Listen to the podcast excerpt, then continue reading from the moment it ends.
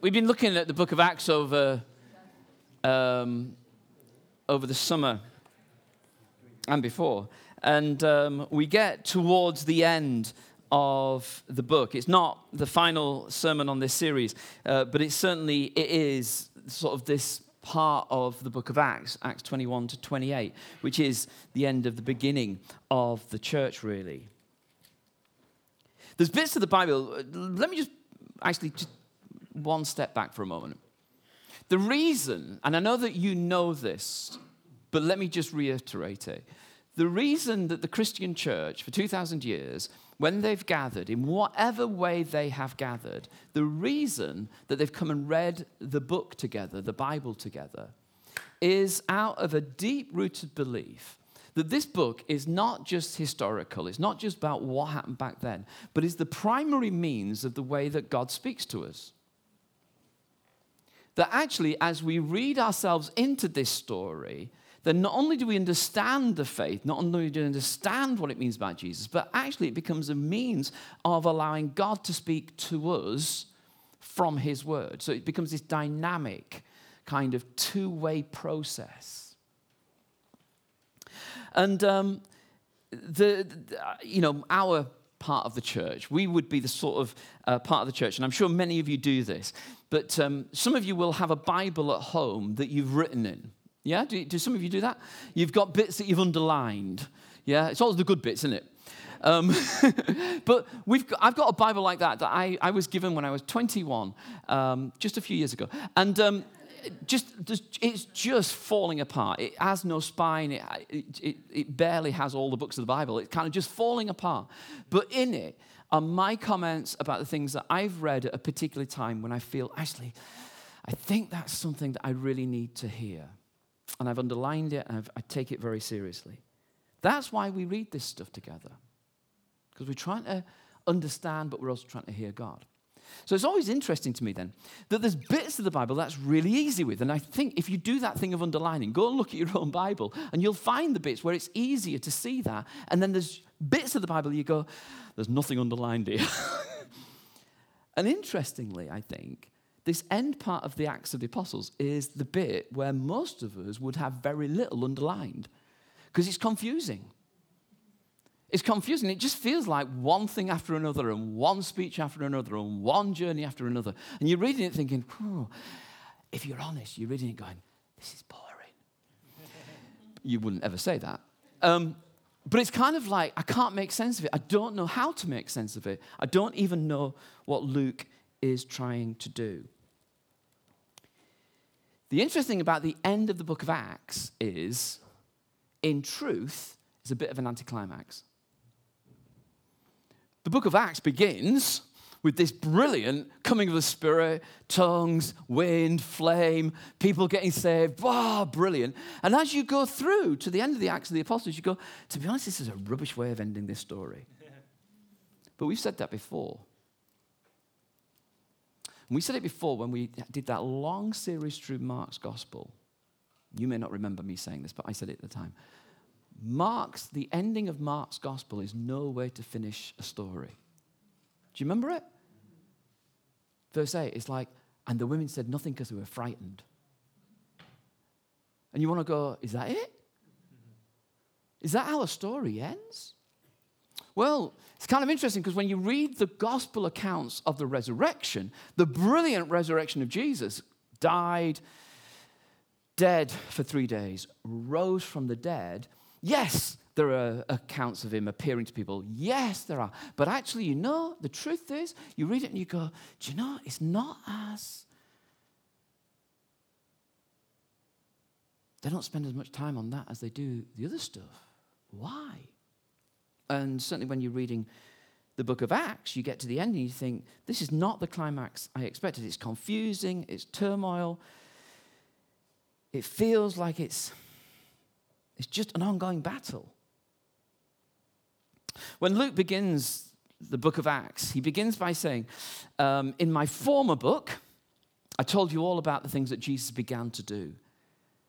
And this book, I want to continue to tell you about the things that Jesus did through the church by the Spirit.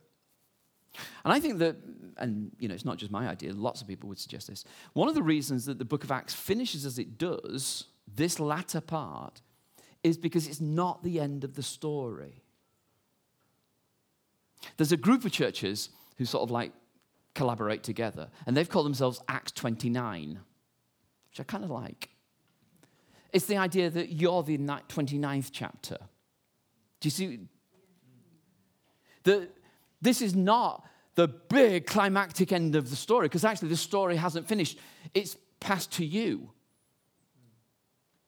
And if we go and meet the Lord before he comes again, we will pass the baton on to someone else. The story continues. It's never the end until it's the end.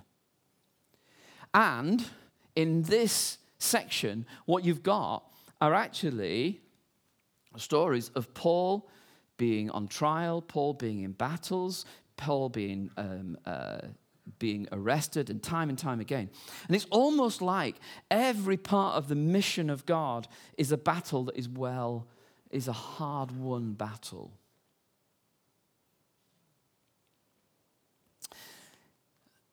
This is uh, a little map of, uh, of what's going on. So, in the years AD 35 to 40, by then, in chapter 1 to 6, most of the action is in Jerusalem.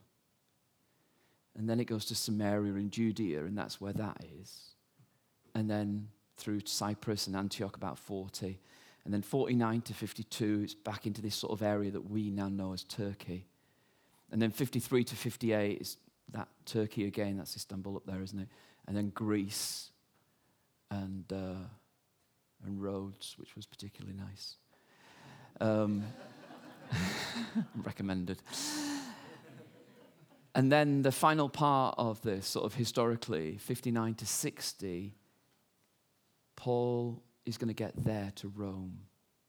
When, when uh, Luke begins his story, he says, Jesus said to the disciples, um, I'll be with you. You'll be my witnesses from Jerusalem, Samaria, and Judea to the ends of the earth. And um, I think there's a, a, strong argument that sense that Rome was the, the center of the earth, really, at that time, the center of the empire. And if it gets to Rome through the armies and through the diplomats and through the trade, it'll go all over. And that's exactly what happened. But that's the sort of the time schedule. So by 60, we know there are churches in Rome. When people are reading, when the first readers read Luke, there's two things they know Paul's dead and there's no church in Jerusalem now. Because in AD 70, the Romans sort of flattened Jerusalem and everybody's dispersed, including the church. So when Luke writes, about this journey, this mission journey. And when he writes about, in a sense, he's, he's kind of focusing on, on Paul because Paul almost becomes the, the archetypal leader who is in Jerusalem overseeing the death of Stephen, you might remember. Meeting Jesus, doing the traveling, going further and further, crossing these cultural barriers, crossing language barriers, crossing expectations, and then he's going to get to Rome. There's no church in Jerusalem. Paul dies, but churches are opened, and the Gentiles, those people who are not Jewish, have been included. So, when we read this section of the book of Acts, what are we doing? Well, there's a couple of things I think that are worth just pointing out before we actually get to read it. And it's just some obvious stuff.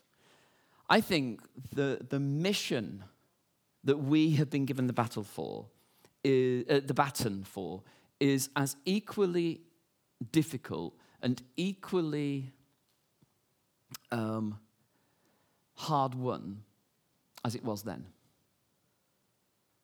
And I think that the mission, the fight for people's lives, the fight for justice, the fight for a church that actually enables the gospel to be demonstrated is always going to be as difficult as it always was.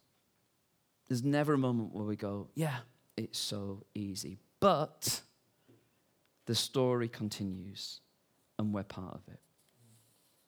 Okay, so let me just pause for a moment. Does all that make sense? all right, that's a bit of a sort of like a background blurb, really, but does it kind of, are you with me so far? That's helpful, that. That's helpful. Yeah, yeah I think it is, isn't it? Yeah. It kind of just gives you a sense of, you know, the decades and, and what's going on. And I think the other thing, just to say, the obvious point to say, is that when these churches are being formed, these are really small communities. And even in Rome, these are very small communities in, in these places. But what they are, are these sort of like cells of gospel hope in the midst of the big cities. People who are choosing to follow Jesus and not choosing to go with the culture of their own, of their own day. Okay, so before we get to read, this is um, this is a, the, the third missionary journey. If you were with people, if you were here in church last week, then actually you would have uh, read some of this. But what happens is Paul begins a journey in Antioch. Now that place, Antioch, is in the 13th chapter of Acts, but it's, it's kind of like where one of the great churches of the early church was. It's in Antioch, this sending church. And from there, he goes all the way through Turkey, all the way through these churches, strengthening them, starting them, spreading the good news of the gospel all the way around through battles, through good days and bad days, all the way back through Greece, and then through the islands. This is where he did put into, um, you know, he goes to Kos, he goes to Rhodes, and all the way back, and he's back to Jerusalem. That's a huge journey, to be honest. Uh, most of it on foot or on donkey, uh, a lot of it, obviously, on, on a boat. But he's back in Jerusalem, and that's where we pick him up in, in the reading we're going to do. And what he's done, what is this journey about? Well, this journey is about two things. One thing it's about is actually he's going to strengthen the church, he's going to find Christians, he's going to encourage them to carry on following Jesus, and he's you know, ensuring that new churches are being formed. But the other thing he's doing on this journey is he's collecting money. All right? In every place he's going to here, he's saying to these churches, new churches, will you set aside some of your own income so I can take money back to Jerusalem? Because in Jerusalem there's a famine. It's kind of like, yeah, well, that's what churches do. They do good things. They, they collect money for people. But it's more than that for Paul. The big deal is, Paul wants to say, that's where the gospel began. That's where these Jewish people had to really struggle to know what does it mean to worship Jesus. And now the gospel's been included in all of these churches, in these areas. So it's only right that you, as people who've benefited from the gospel, now give back to there. But actually, it wasn't always going to be easy for Paul when he takes the money back because some Jewish people will go, We don't want Gentile money which might sound a bit odd, but actually, I think some of you might get that. We just don't want to be a charity case. We don't want to have to rely on the Gentiles. Okay. So we're going to read. And actually, what we're going to do this morning is we're going to read a lot of the Bible. All right? So, if, so today is a really good day to actually follow it in the Bible. All right? We're going to start in uh, chapter 21 and verse 17. And what I want to do is read a couple of chapters and then just sort of comment very briefly as we go along. And it's about what happens. So it starts in chapter 21, verse 17. When we arrived at Jerusalem, the believers received us warmly. Okay, so are you with me? That's he's done this journey and he's back in Jerusalem. When we get back to Jerusalem, the believers receive us warmly. The next day, Paul and the rest of us went to see James, and all the elders were present. Paul greeted them and reported in detail what God had done among the Gentiles through his ministry. When they heard this, they praised God. And then they said to Paul, You see, brother, how many thousands of Jews have believed, and all of them are zealous for the law. For the law. That's a bit of a worry, isn't it? They've believed in Jesus, but they're zealous for the law. In other words, they've got Jesus plus. Jesus plus the law. And they go on and they say they've been informed that you teach all the Jews who live among the Gentiles to turn away from Moses, telling them not to circumcise their children or live according to our customs. What shall we do? They'll certainly hear that you've come. So do what we tell you. There are four men with us who've made a vow. Take these men, join in their purification rites, and pay their expenses so that they can have their heads shaved then everyone will know there's no truth in these reports about you, but that you yourselves are living in obedience to the law. As for the Gentile believers, we have written to them our decision that they should abstain from food sacrificed to idols, from blood, from the meat of strangled animals, and from sexual immorality. You might remember that from Acts 15. The next day, Paul took the men and purified himself among them. Then he went to the temple to give notice of the date when the days of purification would end and the offering would be made for each of them. Now, I don't know if you find that a little odd. If you've read the book of Galatians, if you've read the book of Romans, if you know anything about Paul, then actually what they were accusing him of is pretty true. You don't need law and Jesus, you need Jesus.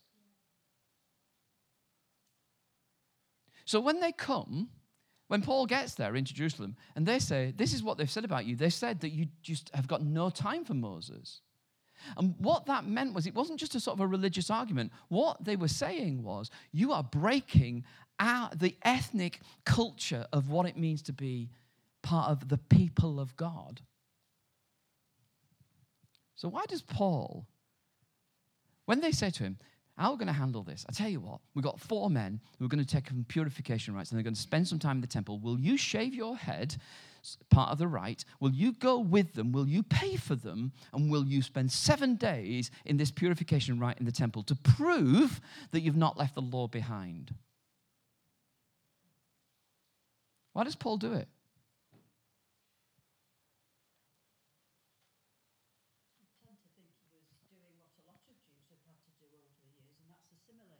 So he's kind of assimilating. He's assimilating back in. He's kind of joining in. Any other reasons why Paul might do this?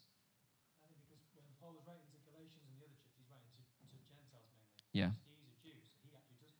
So he's following the law. He's not writing to Gentiles, not abolishing. He's actually willing to do that. Anybody else? Why do you think he does it?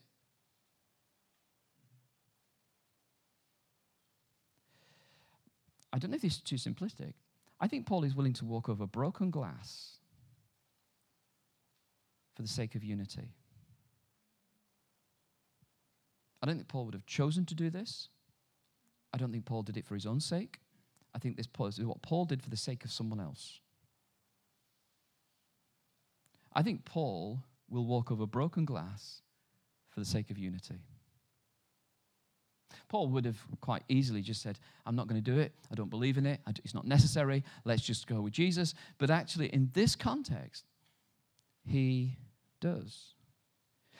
Well, verse 27 When the seven days were nearly over, some Jews from the province of Asia saw Paul at the temple.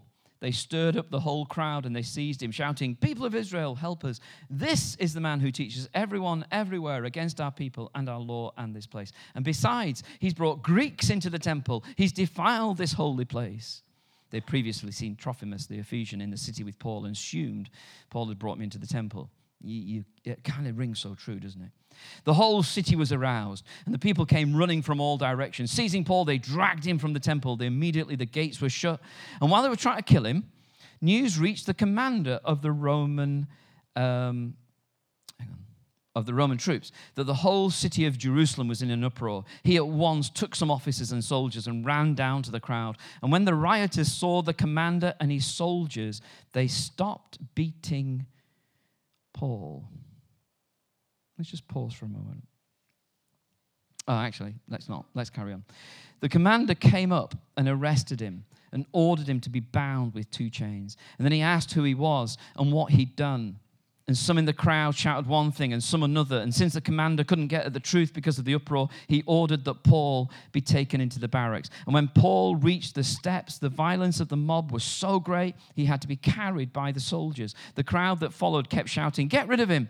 And as the soldiers were about to take Paul into the barracks, he asked the commander, May I say something to you?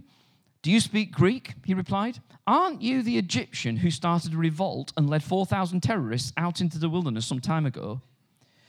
And Paul said, No, I'm a theologian. Paul said, No, I'm a Jew from Tarsus in Cilicia, a citizen of no ordinary city. Please let me speak to the people. Having received the commander's permission, Paul stood on the steps and motioned to the crowd. And when they were all silent, he said to them in Aramaic, their own language, in other words, Brothers and fathers, listen now to my defense. When they heard him speak to them in Aramaic, they became very quiet. Then Paul said, I am a Jew I'm born in the Tarsus of Cilicia, but I was brought up in this city. I studied under Gamaliel and was thoroughly trained in the law of our ancestors. I was just as zealous for God as any of you are today. I persecuted the followers of the way to their death, arresting both men and women and throwing them into prison, as the high priest and all the council of themselves can testify.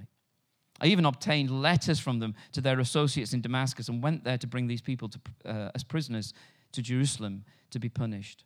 About noon, as I came near Damascus, suddenly a bright light from heaven flashed around me. I fell to the ground and I heard a voice say to me, Saul, Saul, why do you persecute me? Who are you, Lord? I asked. I'm Jesus of Nazareth whom you're persecuting, he replied. My companions saw the light, but they didn't understand the voice of him who was speaking to me. What shall I do, Lord? I asked. Get up, the Lord said, and go into Damascus, and there you'll be told all that you've been assigned to do. My companions led me by the hand into Damascus because of the brilliance of the light that blinded me. A man named Ananias came to see me. He was a devout observer of the law and highly respected by all the Jews living there. He stood beside me and said, Brother Saul, receive your sight. And at that very moment, I was able to see him.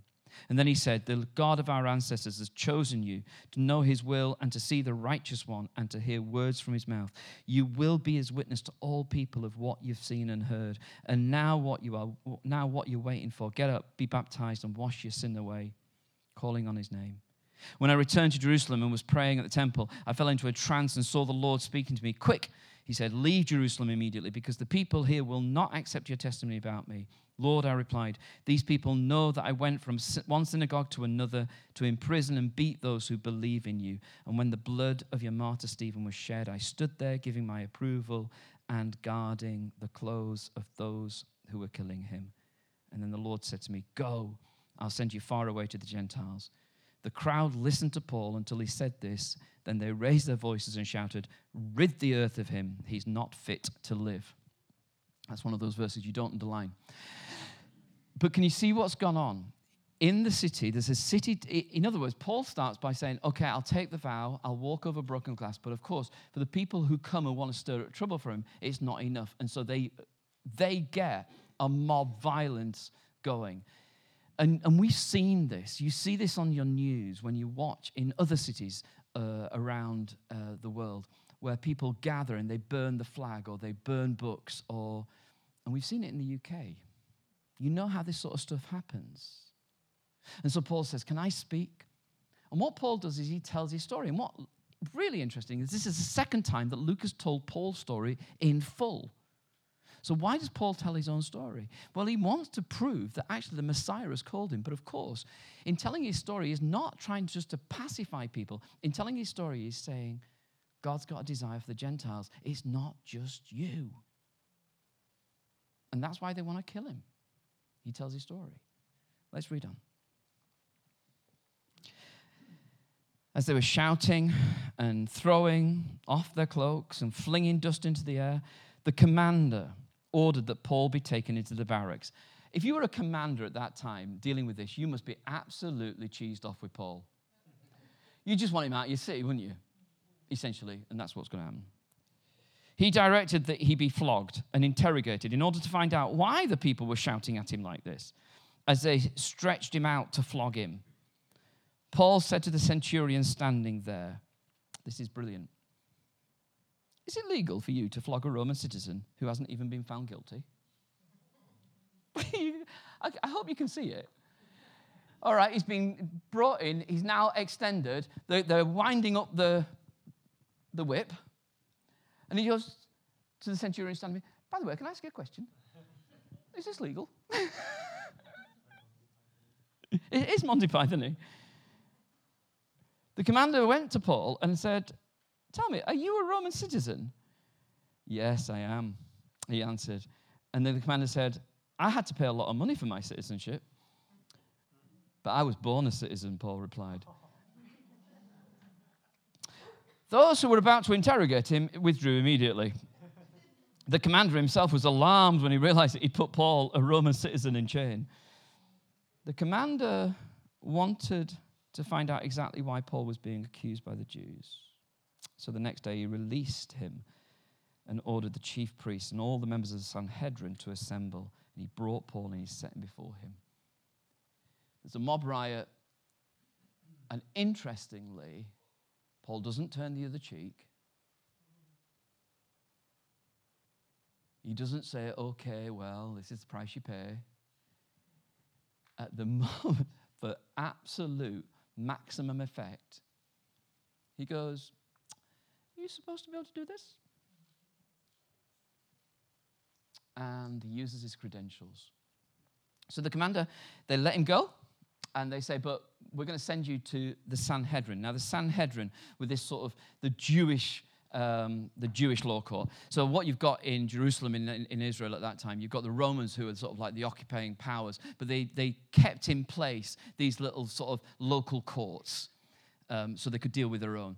The, the Romans don't want to get involved in theological debate. That's the point. They go, let that happen to the Sanhedrin, let them get involved. So, we read on. Paul's in court before the Sanhedrin, verse, 20, uh, verse 30. Paul looked straight at the Sanhedrin and said, My brothers, I fulfilled uh, my duty to God in all good conscience to this day. At this, the high priest Ananias ordered those standing near Paul to strike him on the mouth. Then Paul said to him, God will strike you, you whitewashed wall. You sit there and judge me according to the law, yet you yourself violate the law by commanding I be struck. Those who were standing near Paul said, How dare you insult God's high priest? Paul replied, Brothers, I didn't realize he was the high priest. For it's written, Don't speak evil about the ruler of your people. Now, you've got a choice to make right now. And nobody really knows the answer to this. Did Paul know? The chief high priest, they kind of wore robes that would set them out. If you got, if you made it to high priest, you didn't want to sort of like go in disguise you had robes to wear. So when Ananias says to his sort of henchman, hit him, and Paul gets his sort of mouth back, does Paul know? Well, some people have said, well, one of the things we kind of know about Paul is that his eyesight was going. Really? Maybe he just didn't see. Mm.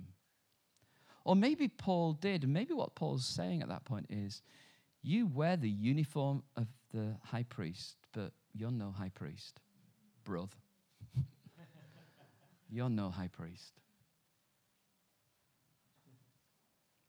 And Paul, knowing that some of them were Sadducees and the others Pharisees, called out in the Sanhedrin, My brothers, I'm a Pharisee. These are the two sort of tribes. I'm a Pharisee, descended from Pharisees. I stand on trial because of the hope of the resurrection of the dead. That's a very clever thing to say when you've got Pharisees and Sadducees, because the Pharisees believe in the resurrection of the dead and the Sadducees really don't. And when he said this, a dispute broke, broke out between the Pharisees and the Sadducees, and the assembly was divided. The Sadducees say there's no resurrection and that there are neither angels nor spirits, but the Pharisees believe all these things. There was a great uproar, and some of the teachers of the law who were Pharisees stood up and argued vigorously. We find nothing wrong with this man, they said. What if a spirit or an angel has spoken to him?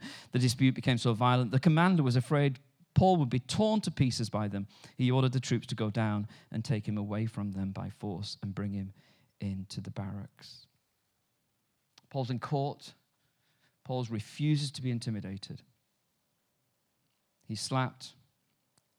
He gives a really direct answer back. And in a court where he knows how to play it, he plays the division. I love this idea of Paul's there, and it's like he's on trial, and suddenly he says, I'm only here because I believe in the resurrection of the dead. and it's like Paul standing there going, Well, you work this out yourself, boys. And then finally, the following night, the Lord stood near Paul and said, Take courage. As you've testified about me in Jerusalem, so you must also testify in Rome. The next morning, the Jews formed a conspiracy and bound themselves with an oath not to eat or drink until they'd killed Paul. More than 40 men were involved in this plot. They went to the chief priests and the elders and said, We've taken a solemn vow not to eat anything till we've killed Paul. Now then, you and the Sanhedrin petition the commander to bring him before you on the pretext of wanting more accurate information about his case. We're ready to kill him before he gets here. But when the son of Paul's sister heard of this plot, so his nephew, he went into the barracks and told Paul. And Paul called one of the centurions and said, Take this young man to the commander. He's something to tell him. So he took him to the commander. The centurion said, The Paul, the prisoner, sent for me and asked me to bring you this young man to you because he has something to tell you. The commander took the young man by the hand, drew him aside, and said, What is it you want to tell me? And he said, The Jews have agreed to ask you to bring Paul before the Sanhedrin tomorrow on the pretext of wanting to know more accurate information about him. Don't give in to them because more than 40 of them are waiting in ambush for him. They've taken an oath not to eat or drink until they've killed him. They're ready now, waiting for your consent to their requests. The commander dismissed the young man with the warning Don't let anyone that you've report, um, don't tell anyone that you've reported this to me. And he called two of his centurions and ordered them Get ready a detachment of 200 soldiers, 70 horsemen, and 200 spearmen to go to Caesarea at nine, nine tonight. Provide horses for Paul so he may be taken safely to Governor Felix. He wrote a letter as follows following To His Excellency, Governor Felix, greetings. This man was seized by the Jews and they were about to kill him, but I came with my troops and rescued him, for I'd learned that he's a Roman citizen. I wanted to know why they were accusing him, so I brought him to the Sanhedrin. I found out the accusations had to do with questions about the law, but there was no charge against him that deserved death or imprisonment. When I was informed of a plot to be carried out against the men, I sent him to you at once. I also ordered his accusers to present to you their case against him. So the soldiers, carrying out their orders, took Paul with him during the night and brought him as far as Antipatris. Let me show you where that is. So uh, they've been in Jerusalem down here and they get to Caesarea. That, that's how far they've gone. So they, they're just getting out of the city. That's where they've taken him.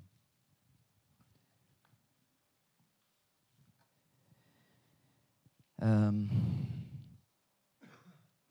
the next day, they let the cavalry go on with him while they returned to the barracks. When the cavalry arrived in Caesarea, they re- delivered the letter to the governor and they handed Paul over to him. The governor read the letter and asked what province he was from.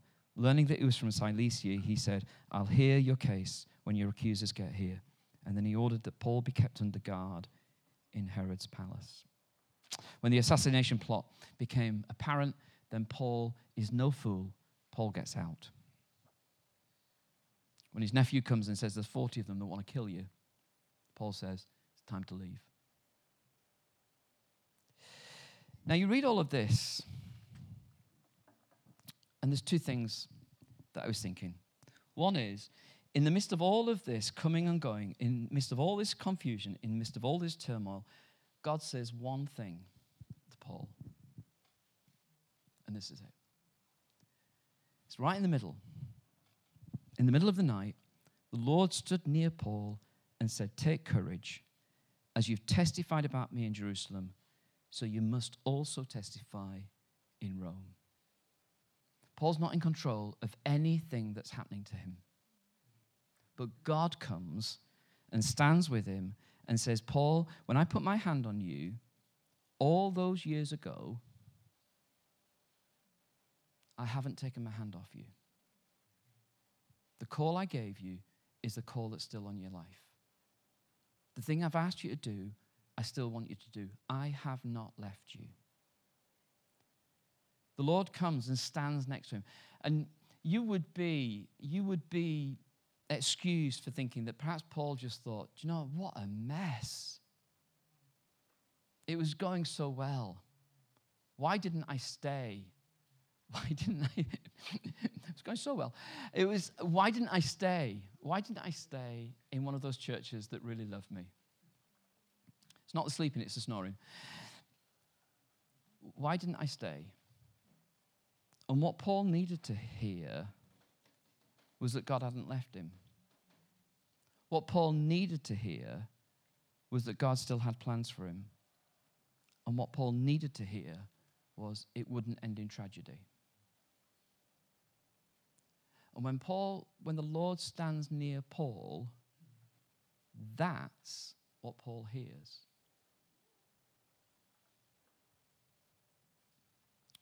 one of the things, and this is kind of like the last thing I want to say.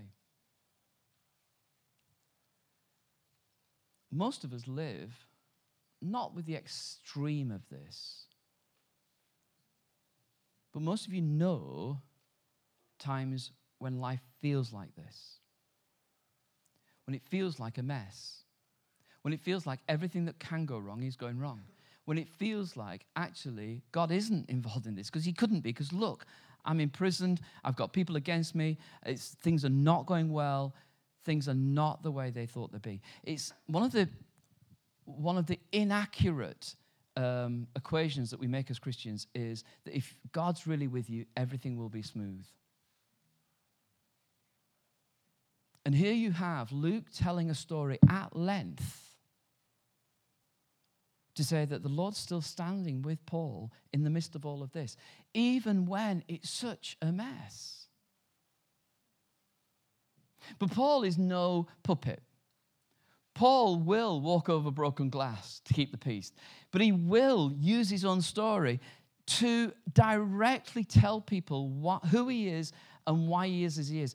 Paul is not afraid and he is no pushover. Paul will use his credentials. He refuses to be intimidated. But when push comes to shove, when there's a moment where he thinks, actually, I've gone as far as I can, he will get out. He will say to his nephew, Go and tell the commander now, because actually, this is now very serious. Let's leave.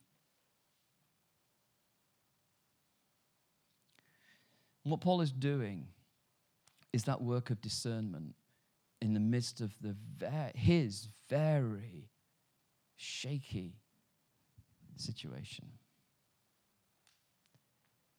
You read Luke telling the story of Paul, and Luke is spending a lot of time with this material.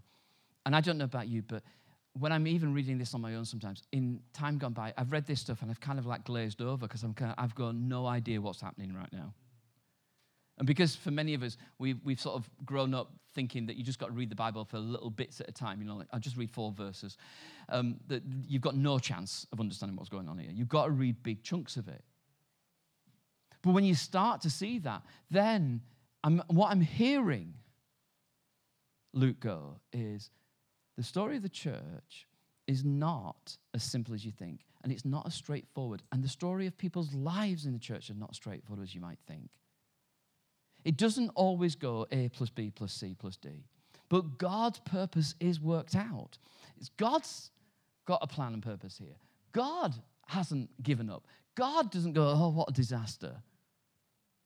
It's not maybe not what you would have chosen. I don't think Paul would have chosen this at all. And in fact, it's going to get worse before it gets better for Paul. But God's standing near him,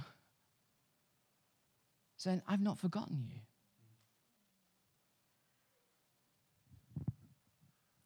It's the detail of our lives. And it's in the detail of our lives that God stands with us. For some of you, you're in context and you're not sure how things are going to work out. And it feels like a mess. The Lord stands near you and says, When you bowed your knee to me, when I put my hand on you, I haven't taken it off. Some of you are not sure whether you've made the right decision or the wrong decision about this or that or the other. And some things have just happened to you and you didn't even get a choice about it. But God continues his purpose through this. I think the reason Luke writes this in so much detail is to encourage the church. The churches who felt like that, and the people who felt like that. And maybe people like us. If you stuck with me, thank you. Well done. When you get to heaven, this is one of the ones you go, I did that for you, Jesus.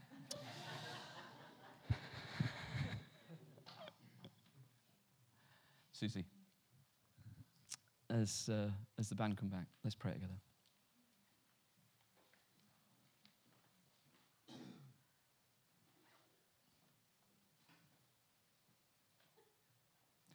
For those of you that kind of understand what that all feels like, I want to pray that you will know the presence of Jesus standing with you. It's kind of like three long chapters and one verse about the Lord being there. And it may feel like that. It just may like, feel like three long chapters of stuff. But what you need is the one verse where you know God is standing with you. Lord, will you do that for those of us who need it this morning? I want to pray for those who, in a work context, it's just really difficult to work out why we're there or what we're doing or what you're asking of us. And particularly for those people who feel like they're just being pushed from pillar to post by other people. Lord, will you be the one who will remind them of your presence? Would you stand near them? Would you speak to them? Would you remind them that your hand is upon them? Lord, for those of us who are in situations with families and it feels the same, where things are happening around us that we have no control over, and people are saying things and doing things that hurt, that damage. Lord, will you give us wisdom to know what to do? Lord, may we know you're standing near us. Lord, will you give us wisdom to know how to deal with situations that we're in, the times when we have to walk over broken glass for others, and the times when actually we need to be firm and not intimidated and as wise as serpents, as harmless as, uh, as doves. Give us wisdom, we pray. And Lord, for those of us who might be caught in toxic situations, Lord, help us to know when it's moments to say, okay, I'm out of here. Lord, all of this is really about wisdom and about hearing you. Lord, will you help us, we pray. In the name of Jesus. In the name of Jesus.